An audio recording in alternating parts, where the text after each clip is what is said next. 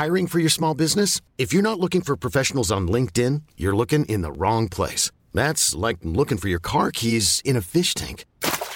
LinkedIn helps you hire professionals you can't find anywhere else, even those who aren't actively searching for a new job but might be open to the perfect role. In a given month, over 70% of LinkedIn users don't even visit other leading job sites. So start looking in the right place. With LinkedIn, you can hire professionals like a professional. Post your free job on linkedin.com slash achieve today. Hi, I'm Daniel, founder of Pretty Litter. Cats and cat owners deserve better than any old-fashioned litter. That's why I teamed up with scientists and veterinarians to create Pretty Litter. Its innovative crystal formula has superior odor control and weighs up to 80% less than clay litter. Pretty Litter even monitors health by changing colors to help detect early signs of potential illness. It's the world's smartest kitty litter. Go to prettylitter.com and use code ACAST for 20% off your first order and a free cat toy. Terms and conditions apply. See site for details.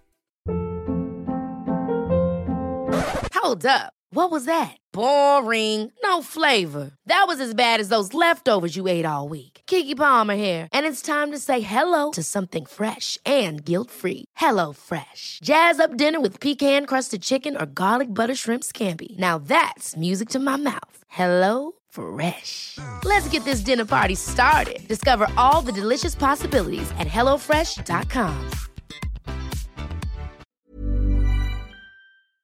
We are all entitled to sexual health, just as much as physical and mental health.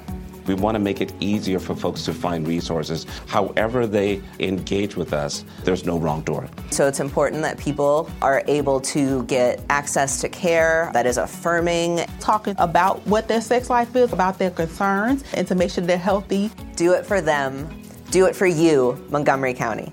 Your sexual health matters. Visit doitforumc.org.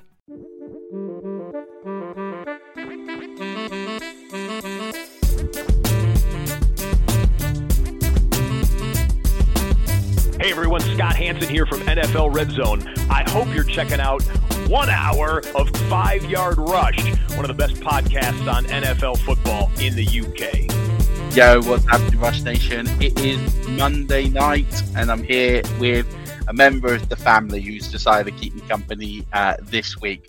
Um, get some of the business out of the way. First of all, yes, a waiver wire video has not gone out. This global outage I did put this on Twitter, stopped this from recording earlier, um, which means I wasn't able to get that recorded. I'm going to get it done after this. We'll, we'll, get it out and it will be out. Um, the article is out. The podcast will hopefully be out tonight. This podcast, if you're listening to this, you would you can ignore all that. All of it would have gone out by that point.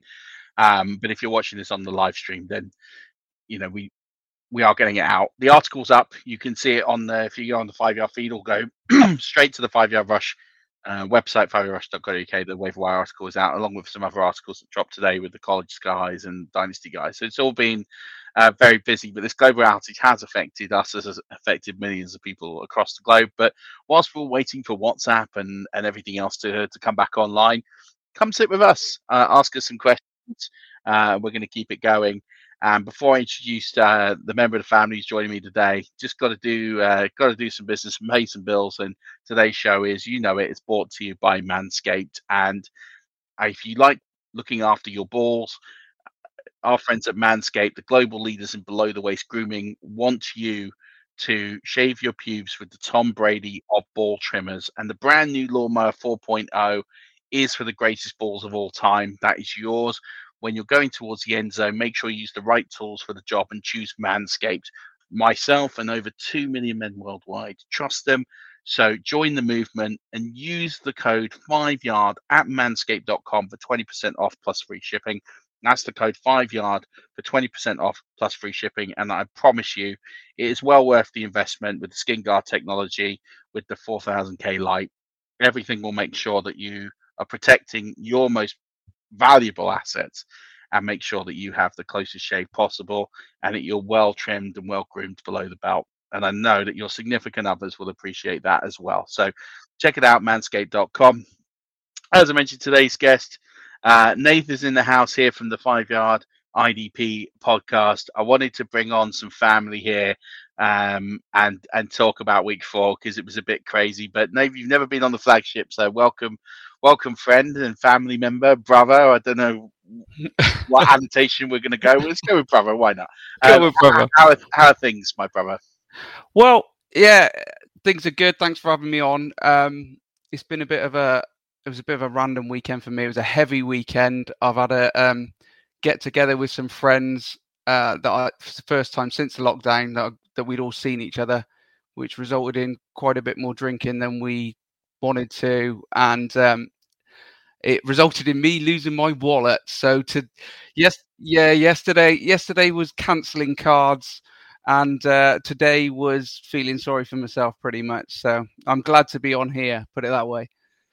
Yeah, that's no good, my man. And like, it's always worse. Uh, like that's the worst outcome of a night out. People say it's when you spend more money than you should have done. No, no, no, no. When you don't, you have to go and cancel all your cards, and you have to go through all that rigmarole. There's a far worse result than having spent 250 quid in only else. So, absolutely, it's been a nightmare. Absolute nightmare. I've got this to come, so I'm I'd be moving house probably in the next six weeks, and I'm going to have to go through that rigmarole of changing my address everywhere once that's done, and I, I am not looking forward to it. But no one cares about these um, these problems. They're here to talk about their own problems and, and fantasy football. Um, before we get into week four, because it was an interesting week, um, you obviously head up the the IDP podcast. So for those who perhaps subscribe to the feed or watching this live, haven't listened to the IDP podcast, or perhaps have never played IDP, give a little bit of breakdown as to what uh, the IDP pod is, why people should play IDP, and yeah, sell it. This is the time. Sell. Yeah. Let's sell IDP. Let's get more than three percent of the fantasy football community playing IDP. So if I just cover it off from my it's my sort of story, really. So I got I got into fantasy football about seven years ago. Um, is one of my my best friends. He's a big Atlanta Falcons fan. Um, we're going Saturday, by the way. Um, but uh, yeah, so we I started following them originally um, with one eye on trying to find my own team to support, and it didn't take me long to fall in love with the Minnesota Vikings, and it was all based on their defense, really. Um, the next year, I got into fantasy football and realized quite quickly that the best the players that I like the most, I couldn't pick them up because we weren't playing IDP. It was, you know, that side of things. And well, uh, well, I think we were on Flea Flicker back then, or I can't remember what oh, we were on. Wow. No, yeah, it was awful. Um, but when we transferred over, that was our chance to change things up a bit. So we went IDP, um, and that's it. From that point on, all the I say 50% of the leagues that I play in now are IDP leagues. Um, uh, that that made just just made a huge difference to what we were doing because even in that first two years, everybody was there was only six of us, so the league was limited anyway to those core kind of players. Obviously, now it's grown a bit bit further, um, but we but after that, I then got more and more involved in IDP and followed lots of people on Twitter and on accounts, and obviously uh, yourself, um, and then and then and then got in touch with you guys and said, look, I, am thinking about really getting into fantasy football and and the IDP side of things and doing something a bit different. Come up with a IDP plus scoring um, where I was playing so many different IDP leagues with all different types of scoring, and talking about it was was a problem because one player would be doing okay in one league and not so well in the other. So actually saying, you know, a player was a top performer, you couldn't commit to that without having to put a, a cover note every time saying, you know, depending on your scoring. So hence the reason for IDP Plus, and then we created the leagues. We got a lot of players playing that, and then built the podcast and went from there. Um, there's some great guys out there on Twitter for the IDP world now. Um, and it is it is growing massively. We, you know, we've just gone from strength to strength with it. So, you know, it, it, for me, it's just a straightforward add-on.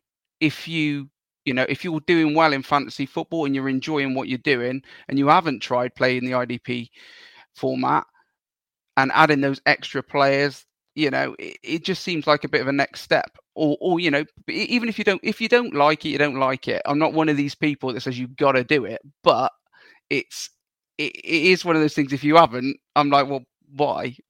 Give it a go. It's just just another set of players and another, you know, it's very interesting to talk about the linemen when you're talking about sacks and pressures, edge rushers when you're talking about you know those those outside linebackers, um, and it's just it's just good fun to link all that together and to talk about it.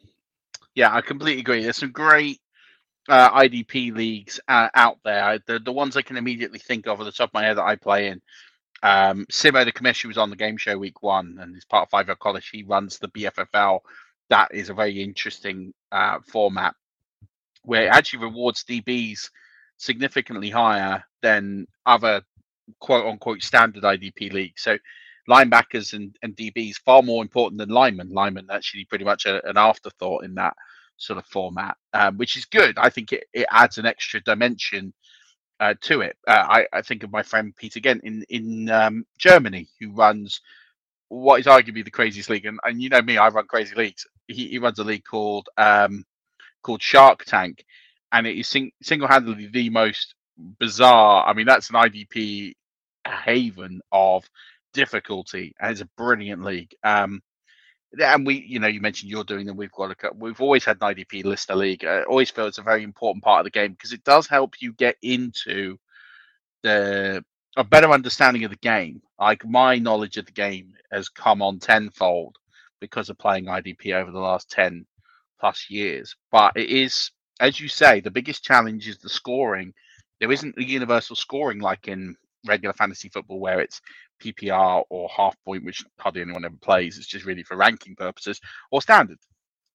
And that's really, it's like, well, okay, it's PPR or standard. Whereas IDP, it's like, well, how many points is a sack worth? How many points is a do you do passes defended?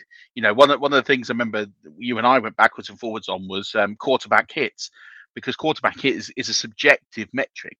Um, some sites will class uh, a quarterback hit as a hit, and some won't.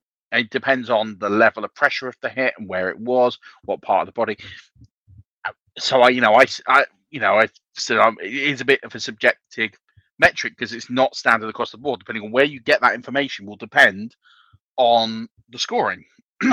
so, which leads it, I think, to be a bit awkward, but it's an interesting format. So, I love it. But let's get on to um, we can mention some IDP players as we go through this. But let's let's cover off week four because it was it was crazy. I remember watch I was watching this last night and I was watching uh, the first couple of hours of Red Zone and I don't know what it is at the moment. I kind of feel like the afternoon, the first slate of games, it lacks.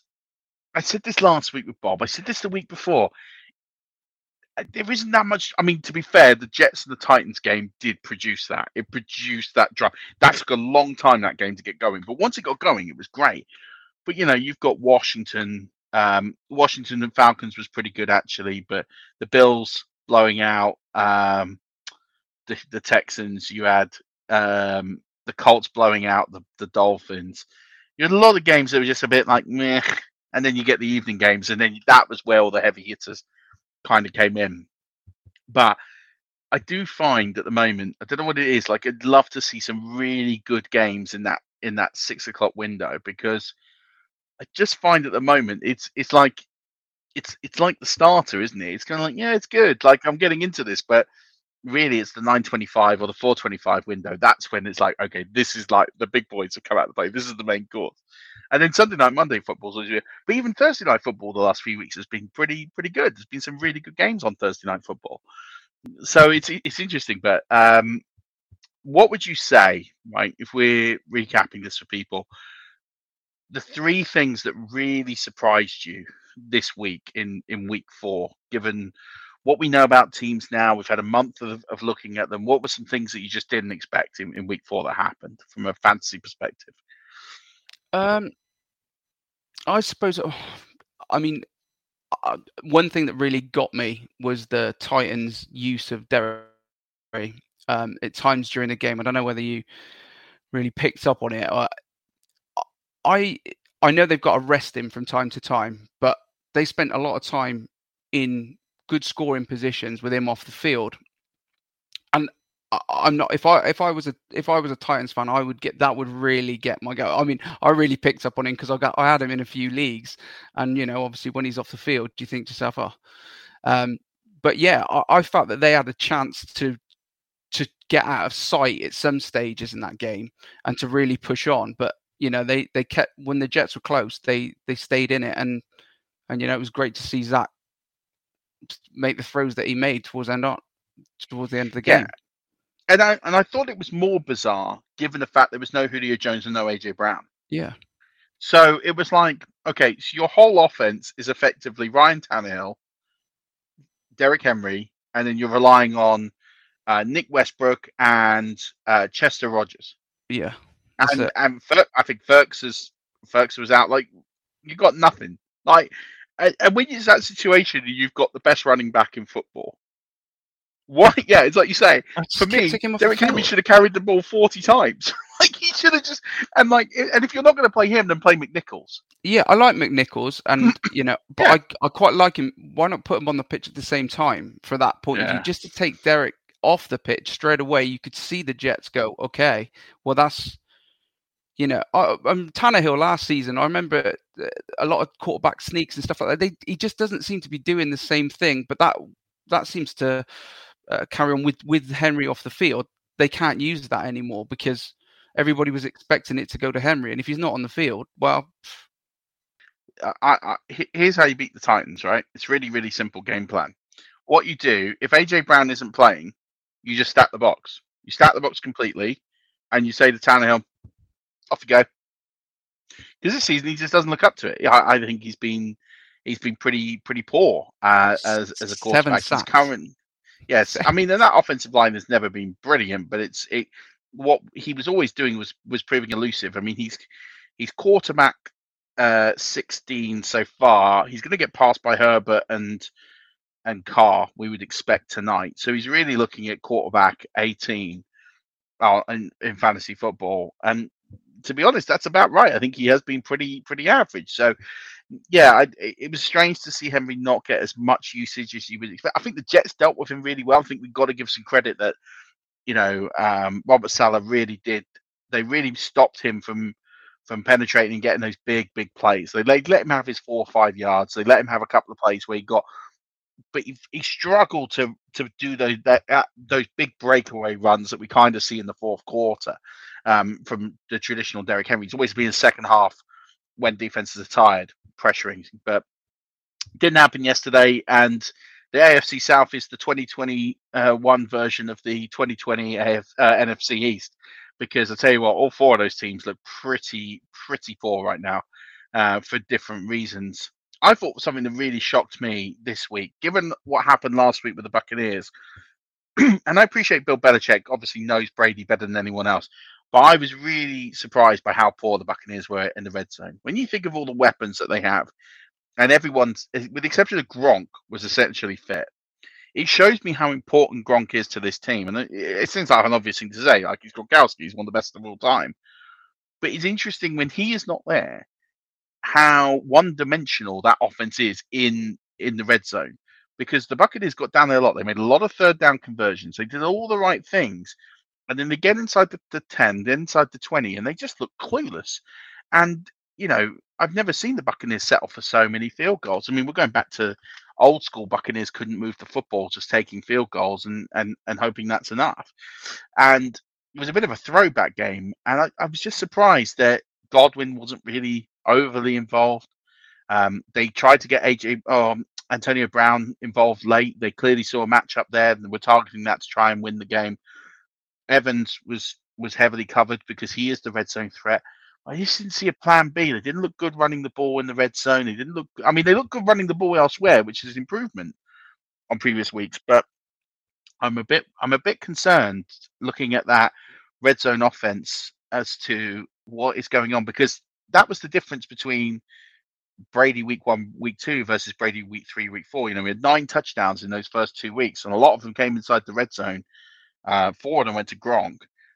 And it, it, just seems to me that if he is not in that, if he's not playing, I mean, it, look, it looks like Godwin's not getting any love down there at all. It looks like AB's going to get some. It looks like Evans is going to get some. I mean, they even targeted Brate down there a couple of times, which didn't shock me, but it, it looks like they're reluctant to try and run it in unless, I mean, I know Rojo got the touchdown, but um, yeah, I just don't think it's an interesting one for me. I just I'm a little concerned that they're struggling there Yeah. because es- especially if you're the fantasy owners of someone like Evans, Evans relies on that red zone production in order to be a top 15 fantasy football wide receiver because he's so boom and bust.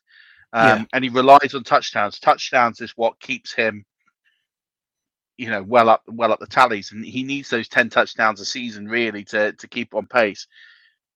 I just don't, I don't see if they're going to struggle down there. I, I, I you know, I, I'm kind of looking at the, the Bucks wide receivers now. I'm thinking, I and I said this in before the season. I said I, I just don't want Park Godwin because you can get AB five rounds later, and he is like Godwin light, and he basically yeah. is.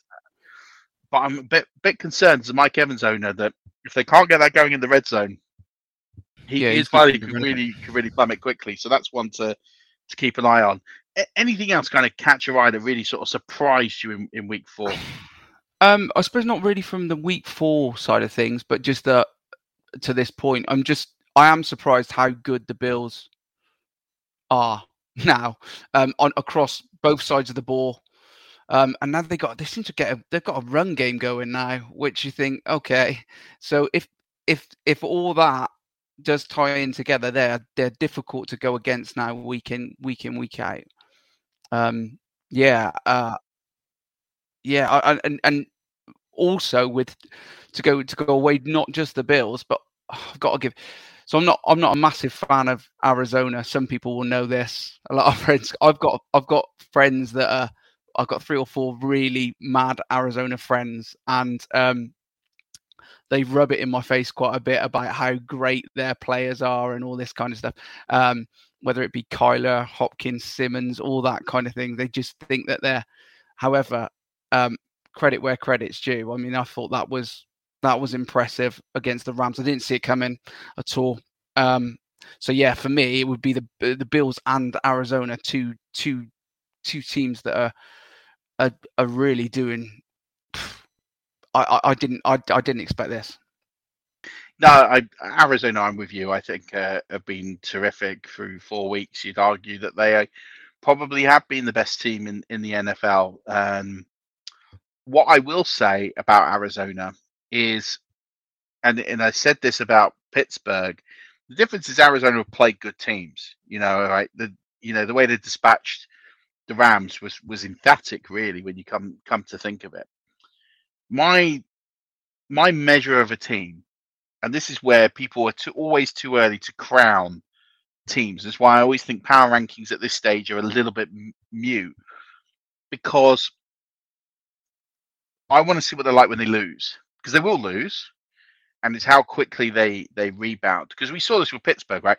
Pittsburgh ran off to an 11 and 0 record last year, playing basically the second fiddle of the NFL. They were playing pretty average teams, weren't beating many top top teams and then they came unstuck, and then they barely made the playoffs.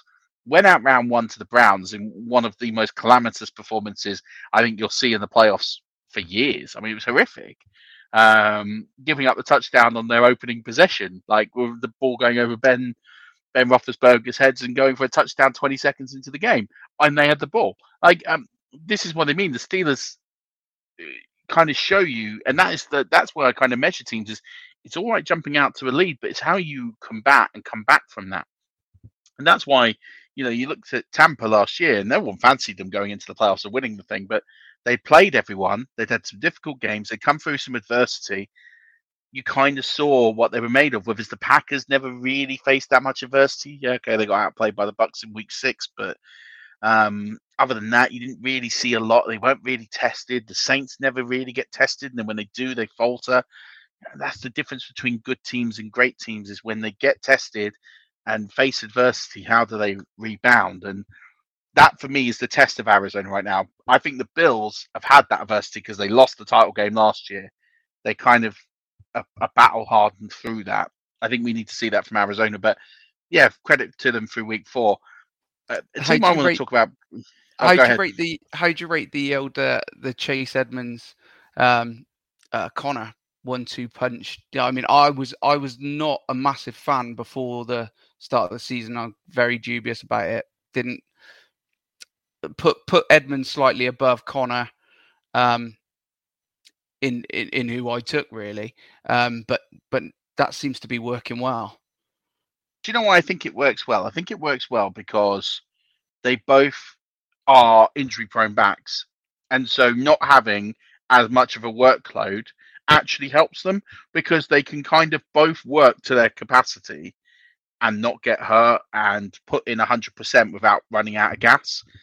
And I think that is where uh, it's smart. Like it's smart. You're seeing more and more teams do this now that you know the bell cow back in in the NFL is going to be virtually dead in the next 2 to 5 years because teams are realizing that you need two or three backs to recycle to take the workload off because the backs that are going down are these workhorse backs, you know, the CMCs. These are the ones that get hurt because it's too much on their shoulders. David Montgomery went down yesterday because they've not played anyone else. Uh, you know, and finally Damien Williams comes in and, and does something. And you know, this is what I mean. If you have an over reliance on one back, this is where the Browns were miles ahead of everybody else. You know, they signed Kareem Hunt when they had Nick Chubb. Everyone thought that's lunacy. But actually, the way they use them is very smart. They make them both relevant. They both make big plays, and they keep them both happy and in service. And as a result, all right, I know Nick Chubb got injured last season, but even when that happens, you, it's next man up. You've got something there to run on, and I think it's smart. I think you'll see more teams. I mean, you've already seen more teams do this, but I mean, like if the Steelers lose Najee Harris, eh, you know they're they're dead in the water. You know if you know we see this with with definitely yesterday the CMC effect is, is definitely hitting, and no one is going to be as good as CMC. But Chuba Hubbard doesn't look half the player, and that's no disrespect to him. I mean, very few players are half the player CMC is. But you know, this is what I mean. You you need to have these rotational backs in, and that is going to hurt fantasy production. But you're right. I mean, I think Connor and and and and Edmonds have proved to be highly effective whilst being I mean, they've been fine. I mean, they're, they're not going to appear on too many highlight reels, but they get the job done. And for fantasy, they've been okay. Edmonds is currently the running back 10, I think he is. Now, you'd be pretty happy with their production and what they've done. Whilst it's not been show stopping, lights out kind of stuff, it, it ticks over and gets points. And that's important. Um, something that's really sort of shocked me when I started to dig into this was was the Bengals. And I've just been a bit curious as to the Bengals are three and one, which is an amazing turnaround considering they'd won five games in two years under under Zach Johnson. And I'm sitting there thinking, well, I don't really know where they're going to go. But I am highly concerned about. I, I have quite a lot of Ja'Marr Chase.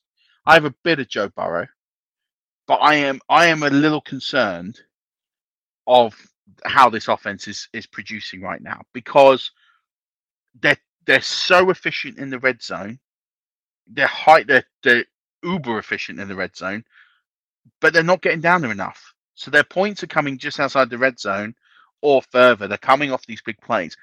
Teams will cut that off, and it's can they get enough traction in the red zone? Looks like Mixon's hurt. Looks like he's going to miss some time potentially.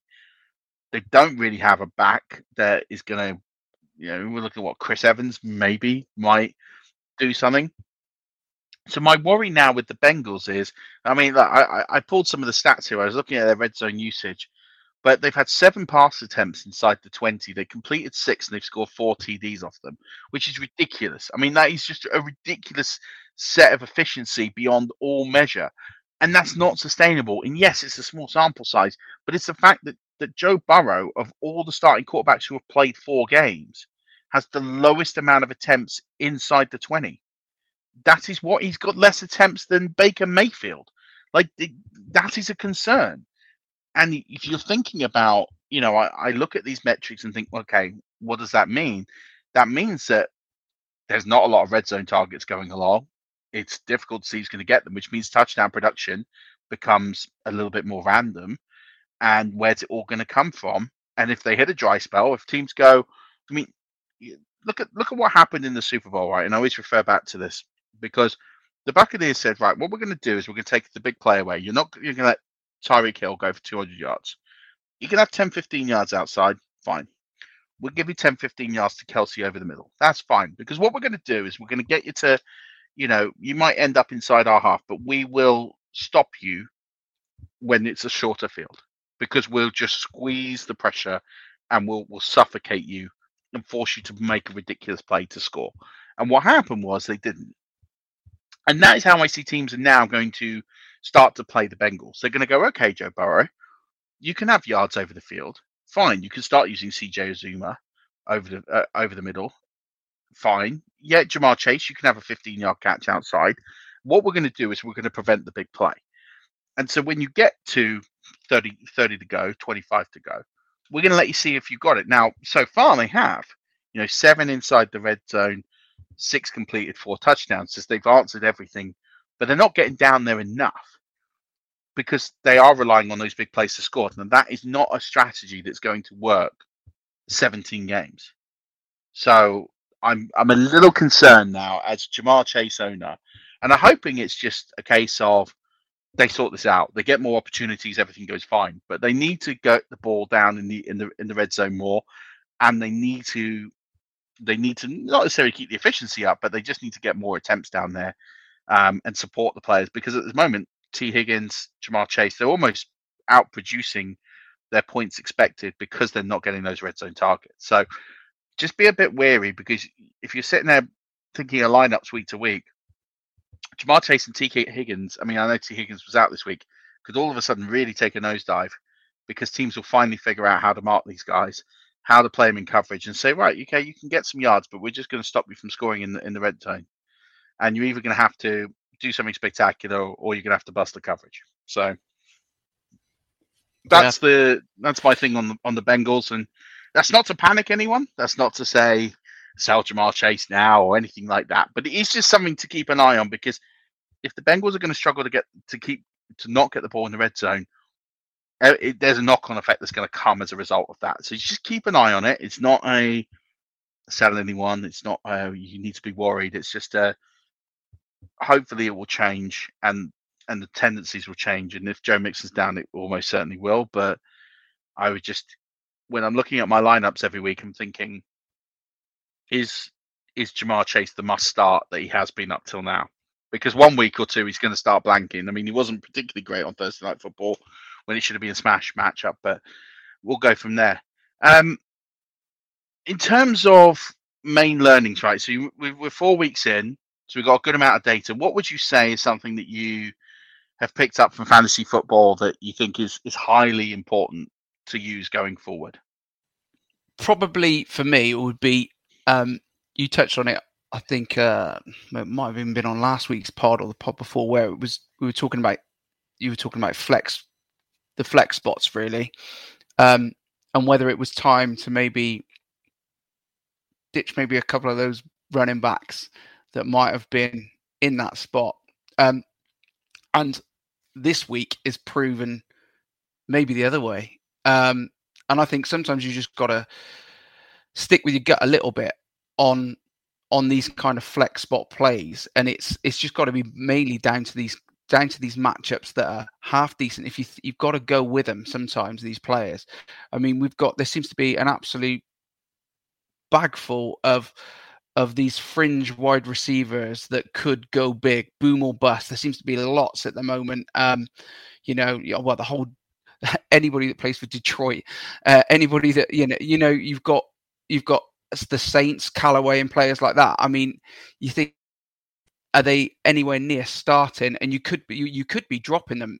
Last last week, I mean, I looked at it from if you looked at the players like James Conner, Leonard Fournette, Chase Edmonds, James Robinson, they could have been dropped by players, you know, and and, and possibly rightly so, but they'd be kicking themselves if they did it um, because they all scored well this week. And it's just, it's just, it's just about bearing with some things at the start of the season. You know, you don't get that consistency. You do get, you know, freak freak things, and we've got there is that, that that group of teams at the moment where we don't know. They haven't even got a wide receiver one. I don't understand this year why we've got so many teams where you're not quite sure who their wide receiver one is, and we're in week four, and you think, you know, I, am not sure the wide receiver one is in New Orleans. I'm not sure, sure who it is in Detroit at this moment in time. And you like look across and you think, well, putting those players in, actually, that is complete. They're complete dart throws. They are at the moment. Yeah. All those players. And it's just, you know, on what I've I've just looked at a few lineups that I've been playing against in that and watched people just take a punt on these and thought, you've just dropped Chase Edmonds. Oh, I don't know whether you should have done. You know, Yeah, kind of- I, I I agree with you. When when I made that point, and I, I I stand by it even now, is I'm not saying you should drop Chase Edmonds or you should be No. dropping these these running backs because I think they still hold a place on rosters for injuries, for situational changes, etc. And you, you make a good point on teams like Detroit, where I'd much rather have the two running backs than have any of the wide receivers, and the same in and the same in New Orleans. Completely agree with that. In fact, I'd rather have Johnson over anyone but Kamara, really, to be honest, in, in New Orleans. But my my point is that the just the points at the position are extremely scarce. So to give you an example, right? let- Let's get rid of. So I'm going to take the studs out. I know there's a few freaks. Cordell Patterson is the running back two in fantasy football right now, and he's played a game less than most Crazy. players. Um, yeah, in PPR. Right. So I'm gonna I'm gonna exclude the studs, right? And I say the studs, people went in the first two rounds of drafts. Um, which kind of takes me up to Antonio Gibson is is the running back 15, right? And then you've got Melvin Gordon, Jamaal Williams 16, 17, Jamal uh, Jonathan Taylor 18, Darrell Henderson 19, Clyde Edwards-Helaire 20, Chris Carson 21. Right, so we're now at 20 RB 22.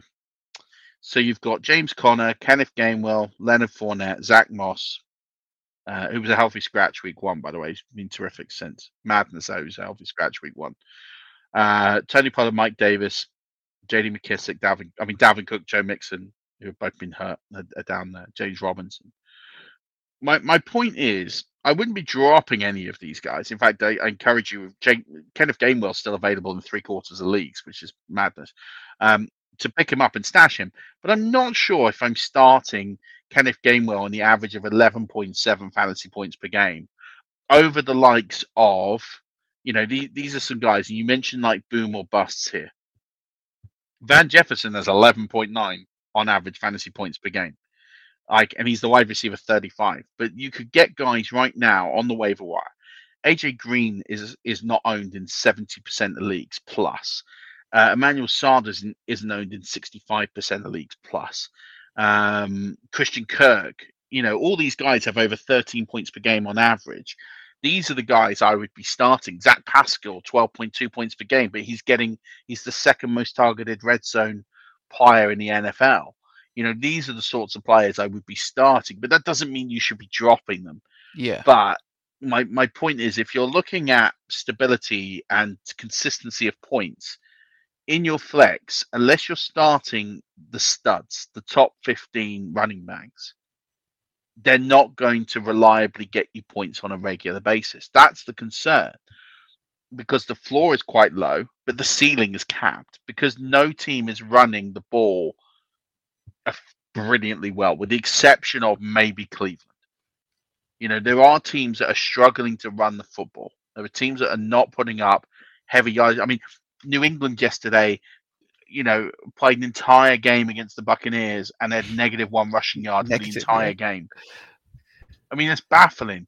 Teams are struggling to run the football in the NFL and they're struggling to do it consistently, which is why, for me, when I look at snap shares, I look at points and where they're coming from. Having wide receivers in your flex is going to give you a better opportunity to win games. Certainly going to have you a safer floor. And with the upside, it's an ultimate win win. But yeah, as you say, dropping people like Chase Evans is madness. Um, Yeah. Leonard Fournette, dropping Leonard Fournette is madness. Like you shouldn't be dropping backs. You should just stash them away. All these players are one injury away from being heavily relevant. In fact, I mean Chase Evans is relevant. Anyone's dropped him, you know, he's a running back ten. Like Yeah. you're mad. But it- it's at the point where you, when you're building your lineups, if you are not, if you were like for me, any start sit that involves, I don't know, any running back that's like, or do I start Zach Moss or do I start like Michael Pittman? Or do I start like Nyheim Hines or do I start AJ Green? or Jaylen Waddle. Like that's not a conversation that needs to be had. Like you always go with the wide receiver because those guys are Yeah. very, very limited floor. And yes, do you know what? On the odd week, Nyheim Hines might outscore uh, AJ Green, Jaylen Waddle. It might happen. It's, it's quite possible it will happen. But from a strategic standpoint, that is not going to happen often. So you always go with the play that is going to yield you the best return the majority of the time. And that's why the point is about wide receivers. So yeah, I'm completely with you that you shouldn't be dropping these players. But yeah, I just think Yeah, I think. Yeah, I, gr- I, I can I can see it from that side. I think it's just that that feel where people were just le- losing a little bit of faith out of Yeah. those, you know, those like you said, running back 10, 11, 12, where you go, well, just hold on. And it's the same with people. I mean, I've even had conversations with people giving up on Barkley and Taylor, and you're like, Get "Oh, crazy. you know, come on, just give just give it time. They will come good.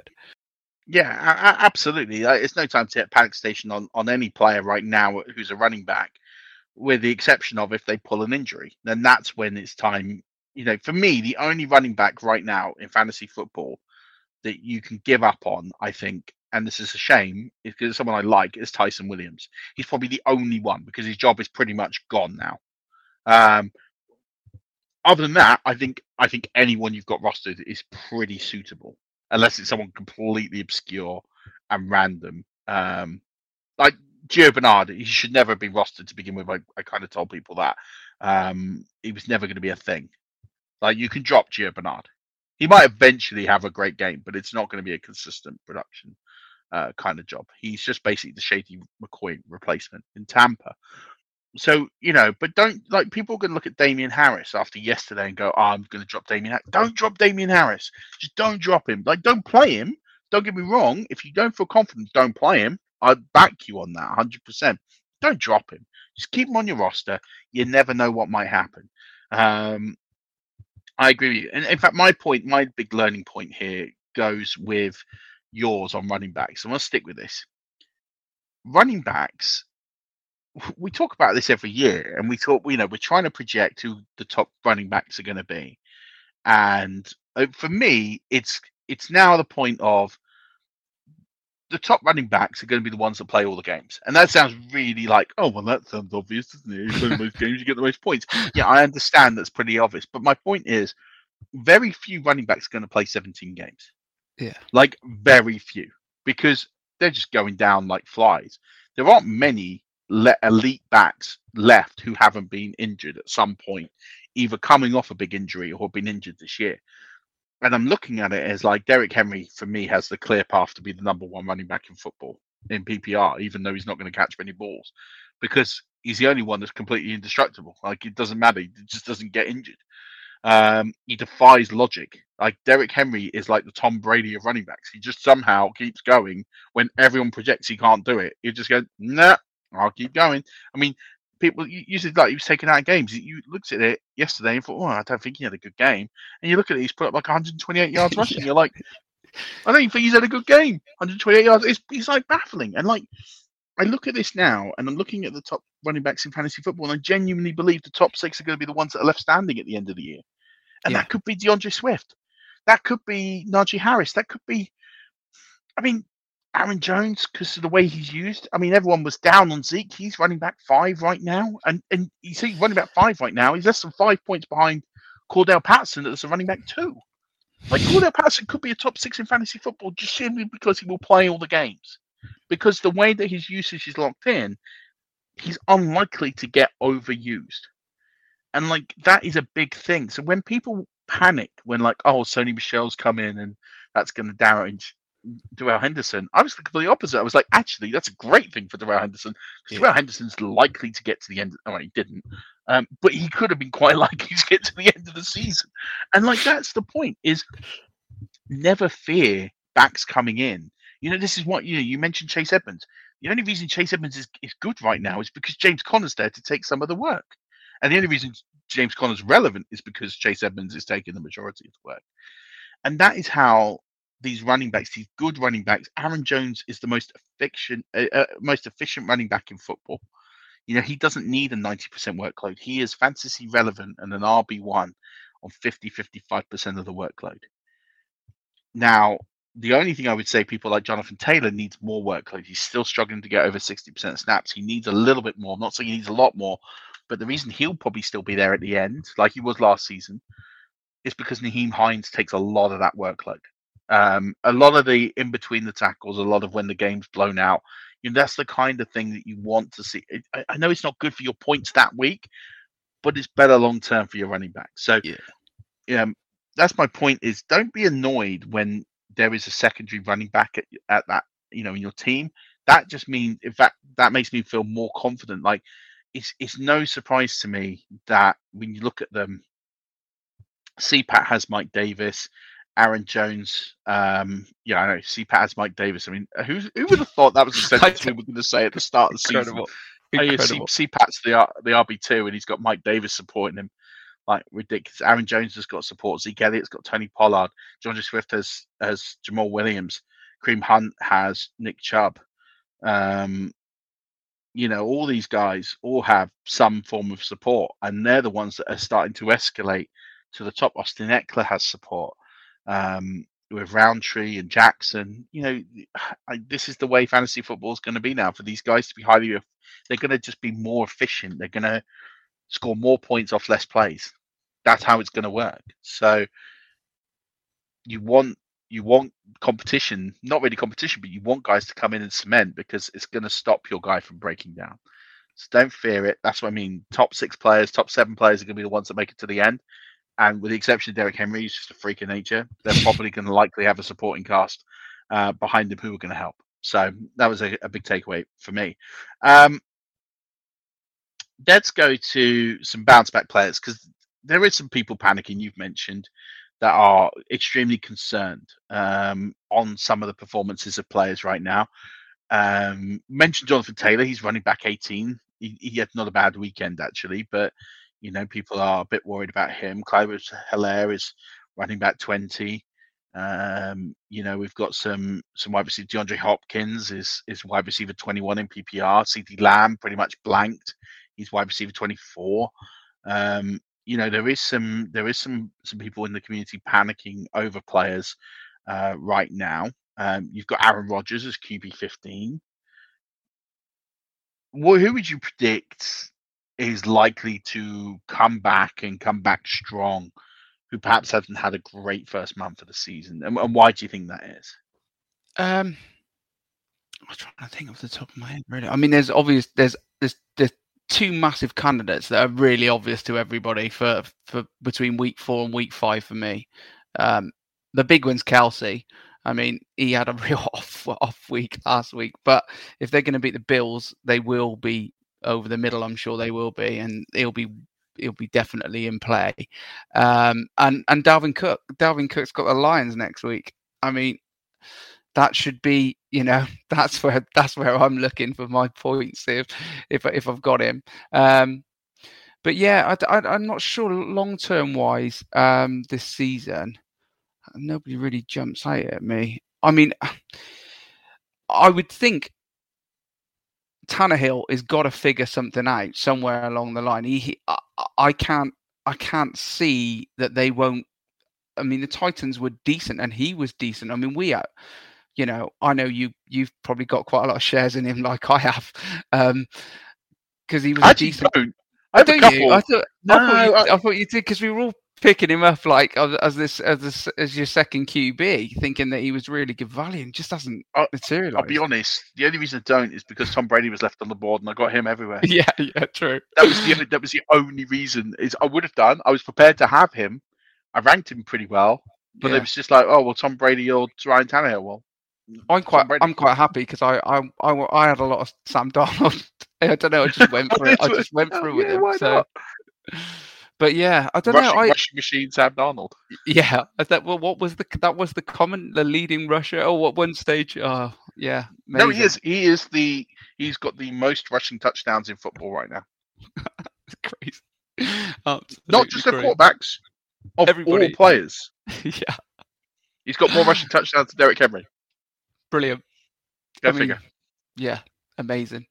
But yeah, yeah. So on bounce back, I would say I would say some of these some of the QBs. I mean, I, like I did predict it with like Justin Fields last last week with um, people saying, you know, it, he's not going to have that same game that he had in week three to week four because it just it, it, just didn't it just didn't stack up like that. He's a better he's a better QB than that, and I think Tannehill is as well. And I don't I don't once the players come back fit, it, it will change for him. But I mean, yeah, that was disastrous the weekend for him. Yeah, I I completely agree. I think um, I I think he bounce back. I don't know what he bounces back to. I think that's the that's the only question is I don't know what what people were kind of expecting. If you're expecting him to be on the fringes of the the RB one uh, the QB one conversation, then yeah, absolutely, because he's only 11 points behind Kirk Cousins, 11 half points. You go, well, yeah, okay, that doesn't, that's not outside the realm of possibility that he'll be in that in that discussion. If you're projecting Ta- Ryan Tannehill to be a top five QB, I just don't see it. Um, but I think I think for me, if I'm looking at QBs right now, there are there are real certain candidates here that I think will be a lot better, who will jump up quite quite radically.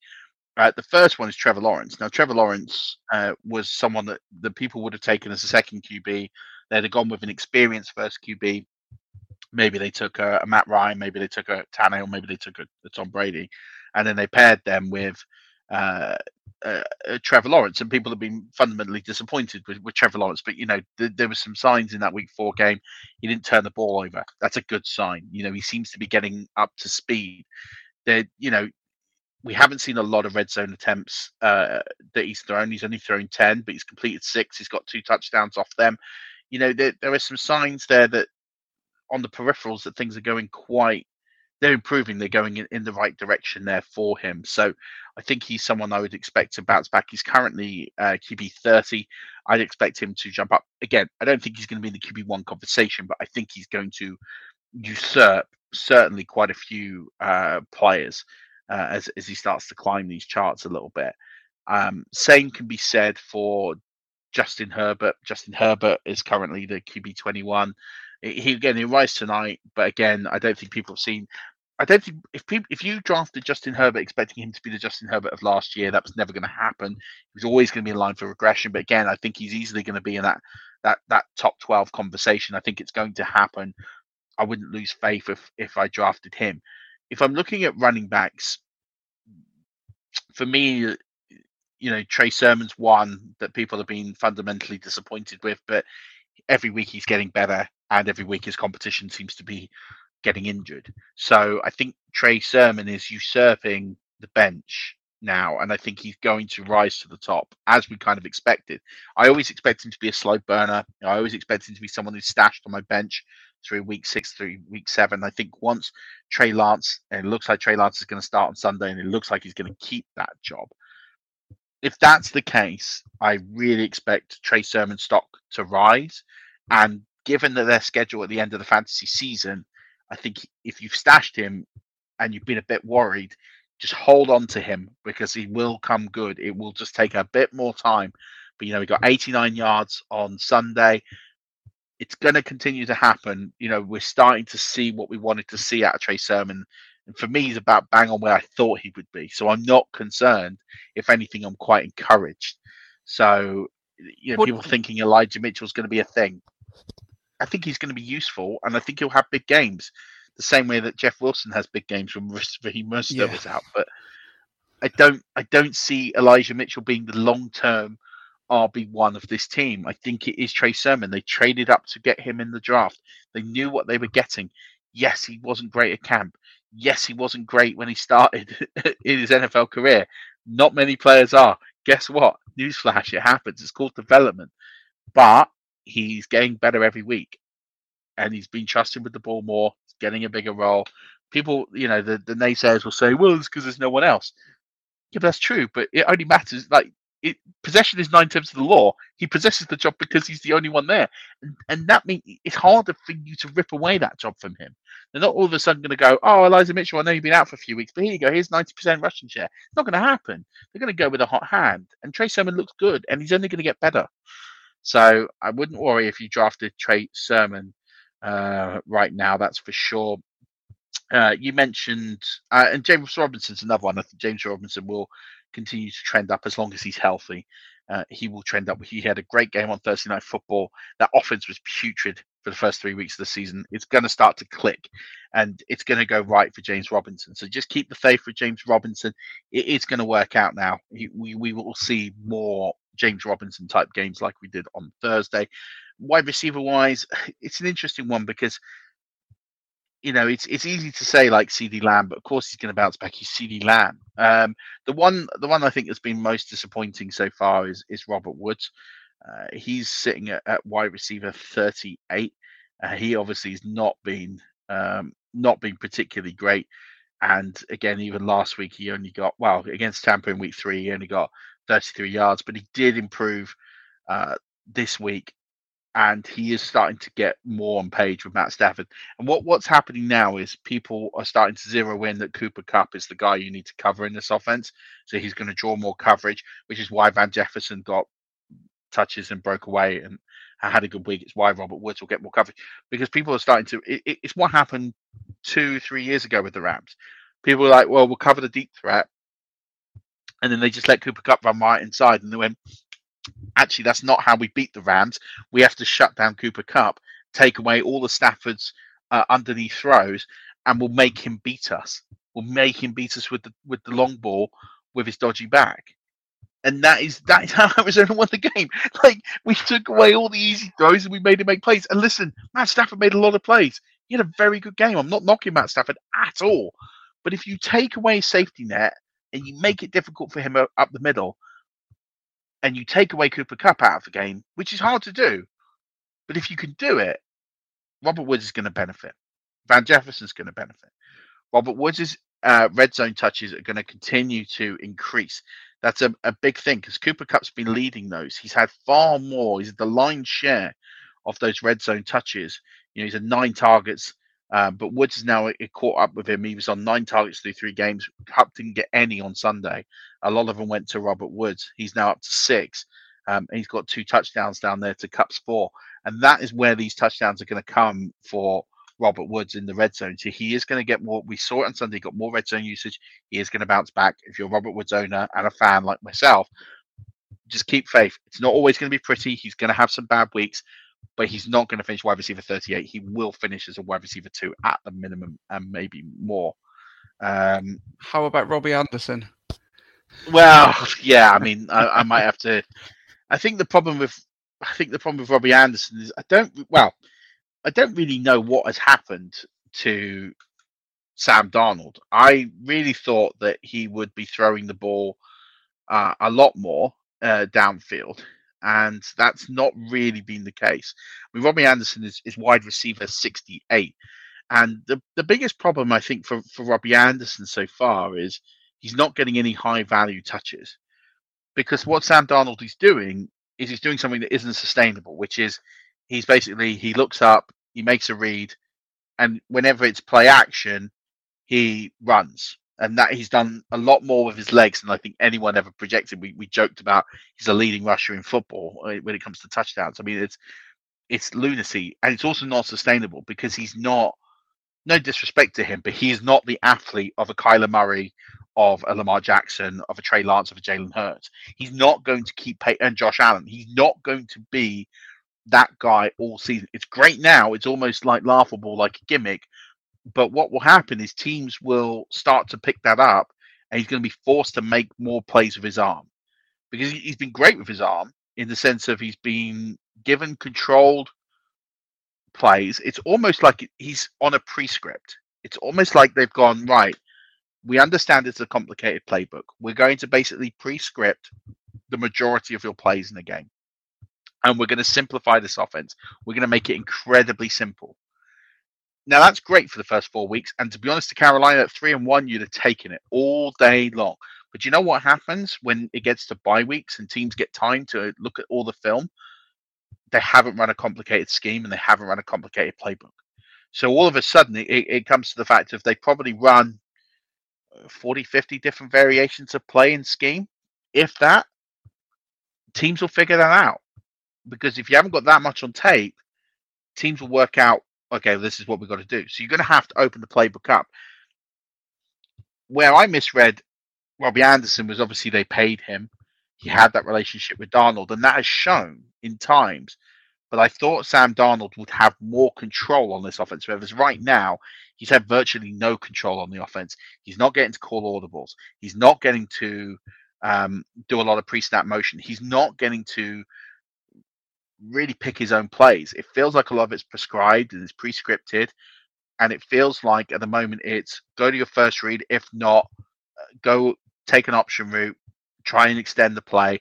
Can't do that. Run for it. Get a first down. Go again. And that is kind of what's been going on. So you never, you haven't seen Terrace Marshall Jr. get the targets. I mean, he's got about the targets I thought he would get at this stage, but I thought Robbie Anderson would have a lot more.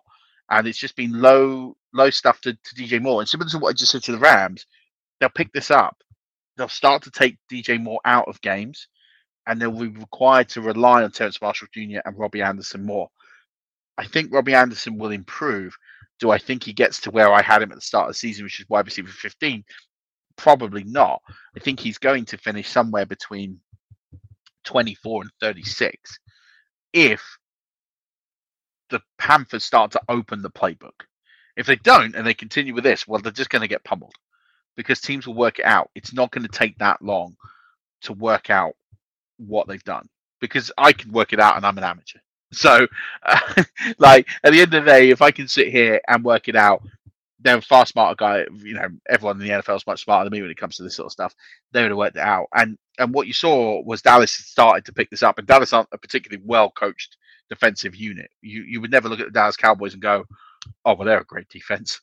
Not over the last couple of years, anyway. So when they play, you know, they've got to play Tampa twice. Todd Bowles is going to be all over that. Like Todd Bowles is going to look at this. He's going to like be rubbing his hands when he plays Carolina at this stage. So they're going to have to do things differently, and I think that's where we'll see what happens with, with Robbie Anderson. I still think big weeks are to come, but it might take a while. And if people are dropping him right now, I I understand it. Like I would say hold, but I understand yeah. people dropping him because you can get the likes of AJ Green or or Emmanuel Sanders. And and for me, like if if they're the choices right now, I get it because they're going to have a much safer floor and they're probably going to get they're all going to be round about the same sort of grouping. Maybe, but it's more likely that AJ AJ Green and, and Emmanuel Sanders get there over the likes of Robbie Anderson. But I still think Anderson is going to have those big weeks. I would hold him, but I understand that people want to drop him. And and, and again, if Emmanuel Sanders, AJ Green's there, I, I, think it's fine. I think you you can you can do that comfortably. But I do think those big weeks will come at some point. Um, any more? Have you got any stash plays? Anyone that you're thinking under the radar guys who haven't produced or haven't broken out yet that you think could could break out? Ready stashed, but I mean, I'm I'm looking forward to seeing Bateman become fit. Um, I think there's uh there's I mean Hollywood Brown did score a decent touchdown this week, but I still think that wide receiver one spot is is up for grabs there. I don't think they fully believe in him. Um, I've got I've got I've got a real um, I really like Bryan Edwards this year. Um, and he's the he's he's kind of like a st- I'm still waiting for his week to of of going off. I don't know whether it will, but I, I, I don't know. I think there's a there's a spot there for for for a big wide receiver to do to do well. Um, it's just on confidence, I think, and I think it, it, for for Carr, if Carr can establish that Waller relationship with Edwards, which I think he's going to have to, or he's going to have to, he's going to have to. Um, I mean, he's been so consistent so far, Derek Carr the way he's the way he's played. His passing's been exceptional. Um, I don't know whether that's fully sustainable. Or, uh, you know, where he sprays the he sprays the ball around to random random players all game, I, and I don't know whether that's that sustainable for the long haul. I still think you, you're going to end up with Waller and one other as the main receiver. And so I think Bryan Bryan Edwards could break out, and I'm, I'm liking what I see from Michael Carter as well. It it the Jets. I've got a feeling that you know once if if Zach fully settles uh, and pushes on from from his performance from week four, I think that'll that'll open up the running lanes a little bit more because at the moment it's still it's still forcing him to throw. Um, but but again, once he finds his feet fully, he, he should be fine, which will open up the chance for Michael Carter to maybe create a name for himself. Yeah, definitely like both of those plays. I think they're they're players to definitely keep an eye on. Um, I also like Hunter Renfrow in um, in Vegas for very similar reasons yeah. to Bryan Edwards. I think both those guys. I'd have both of those guys over Ruggs uh, right yeah. now, and I know Ruggs is the flashy first round pick, but I fancy Renfrow and Edwards to be more consistent. Uh, and maybe I think they can share a role. Maybe it will fluctuate. I think one of those guys will end up winning the the primary job. It could be Edwards. It could be Renfrow. Right now, I'd say it's an absolute coin flip, but I don't see it being Ruggs. That's the, that's what I do see. I think Ruggs is a gadget trick play, deep ball threat. I think he's going to have usage, but he's not. He's like Djax. He's going to have like games yeah. where he catches three for 129 and one, but he's going to have games where he catches like one for for nine. Like that's what's going to happen um, with him. The guys I like to break out, I keep mentioning Terrace Marshall Jr. I think it will happen for the same reasons I just talked about that. But another one I talked about for a few weeks now, and in fact we probably missed the window on is is, is Darnell Mooney. Um, I, I I said to people I really like Darnell Mooney with Justin Fields. I feel this this this matchup sort of really made sense to pair them. I think maybe even more so than with Allen Robinson. I know Allen Robinson is an elite wide receiver, um, but Darnell Mooney is kind of the future at this franchise in terms of the wide receiver position. I don't think Robinson's going to be there next year.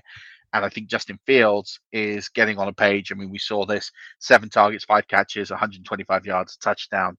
Um, uh, so if I know he didn't get a touchdown, but um, I think we kind of missed the window. But he's someone who I think will I would have said he was under the radar, but maybe he's not so much uh, anymore. Uh, other players, I, I, you know, the one thing I, I am really keen to see happen is is someone like Jalen Reagor to break out for the Eagles because I think something like that needs to happen. Um, and Kendrick Bourne, believe it or not, is someone who I've been keeping an eye on. He's getting quite a few targets every week from from Mac Jones. I don't know if it's enough to be sustainable, so I'm not saying I'm predicting this to be like an amazing thing to happen with Kendrick Bourne, but would it shock me that he ends up with more fancy points than Jakobi Meyers? I'm not sure it would, but I'm not sure if it's enough to be fantasy relevant. But that's what I'm keeping my eye on. Uh, quick question from uh, someone who posted this a while ago from um, uh, Michael Chap here, and he's asked, "I'm down 49 points uh, in fantasy and have Herbert and Allen left to play, you think I'd pull it off? Um, first of all, I don't know who's scoring. I'm going to just assume it's PPR. PPR. you, you I would say you got PPR. maybe. well, yeah, I'd say you got maybe a twenty percent chance of that happening. I think it could happen. Like it wouldn't shock me, but I I wouldn't have that as a as a favorite. I think you need to get effectively thirty from Herbert and twenty from Allen and uh, so you to do that, you're needing Herbert to have a four touchdown game, Allen to catch two of them. That's effectively what you need. I mean, it's, it's in the range of outcomes. This Vegas, I wouldn't. I would. Vegas has been doing all right. It really has, considering they rebuilt it. uh, they've done all right, but yeah, I think uh, I wouldn't say it was a gimme, but I would say it's uh, I would say it's it's possible, but unlikely. I think that's where I'd leave it with that. Um, that will do it. Naf, appreciate you coming on, my man. Um, tell everyone at Rush Nation if they don't know where to find you, they should. Uh, where they can interact with you, where they can find the IDP podcast, uh, and where they can just chat, chat ball with you, and uh, rub your faces in your uh, Arizona misery right now. yeah, um, Sean Paul was going to want to do this, so yeah um, yeah, at NATO NFL on Twitter. That's where you can hit me up, and obviously the the Five Yard IDP podcast on this channel. Um, yeah, thanks very much, Murph, for having me on. Been an absolute pleasure, mate. Mate, I loved it. I loved you coming on. We'll get you back on at some point. Uh, Rush Nation, the Waiver Wire podcast is going to come on hopefully after this, uh, if not long, not long after.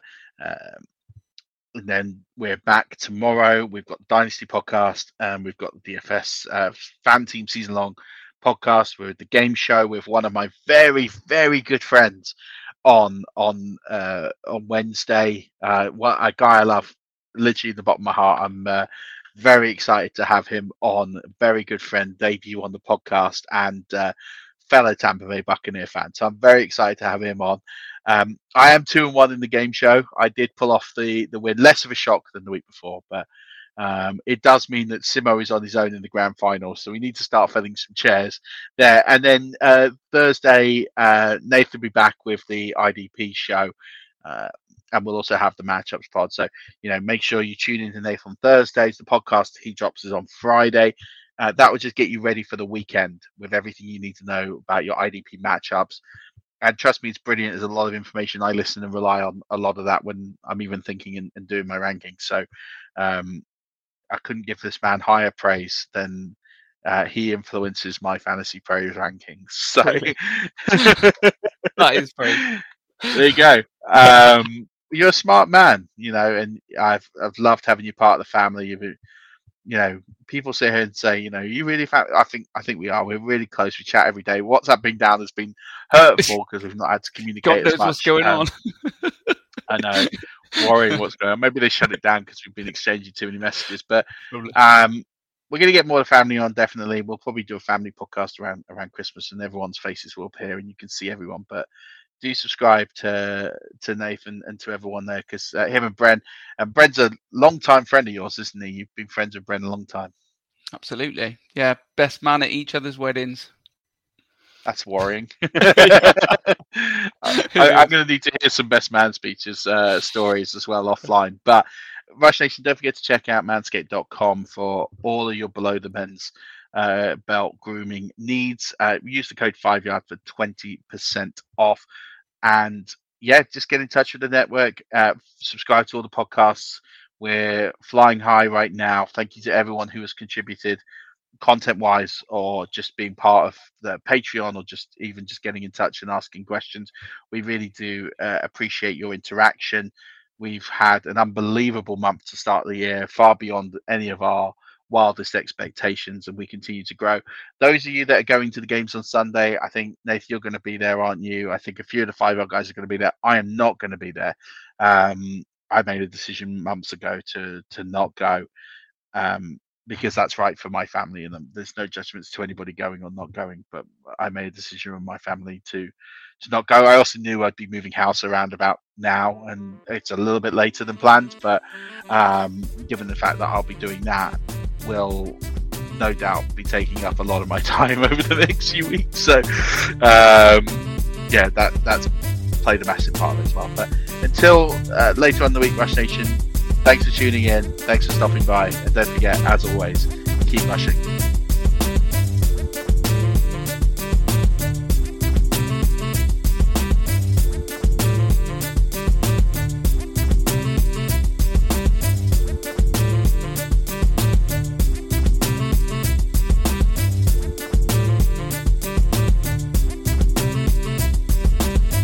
Live a long, healthy life if you're HIV positive. With the current treatments, we can get patients down to being undetectable. The array of options is so much greater today. U equals U. Undetectable equals untransmittable. If someone who's HIV positive, they're taking their medication, they're undetectable, they're not able to pass HIV to their partners. Do it for you, Montgomery County. Your HIV treatment is their prevention. Get more information at doitforyoumc.org. Hi, I'm Daniel, founder of Pretty Litter. Cats and cat owners deserve better than any old fashioned litter. That's why I teamed up with scientists and veterinarians to create Pretty Litter. Its innovative crystal formula has superior odor control and weighs up to 80% less than clay litter. Pretty Litter even monitors health by changing colors to help detect early signs of potential illness. It's the world's smartest kitty litter. Go to prettylitter.com and use code ACAST for 20% off your first order and a free cat toy. Terms and conditions apply. See site for details. Hold up. What was that? Boring. No flavor. That was as bad as those leftovers you ate all week. Keke Palmer here, and it's time to say hello to something fresh and guilt-free. Hello Fresh. Jazz up dinner with pecan-crusted chicken or garlic butter shrimp scampi. Now that's music to my mouth. Hello Fresh. Let's get this dinner party started. Discover all the delicious possibilities at hellofresh.com. AdWanted UK is the provider of single source media data for agencies, media owners, brands, and academic institutions. And thanks to our rebranded news offering called The Media Leader, we can also lead the way in championing excellence and inclusion in the media industry. To find out more, simply visit the media leader.com to subscribe to our daily bulletins. The Media Leader from AdWanted UK.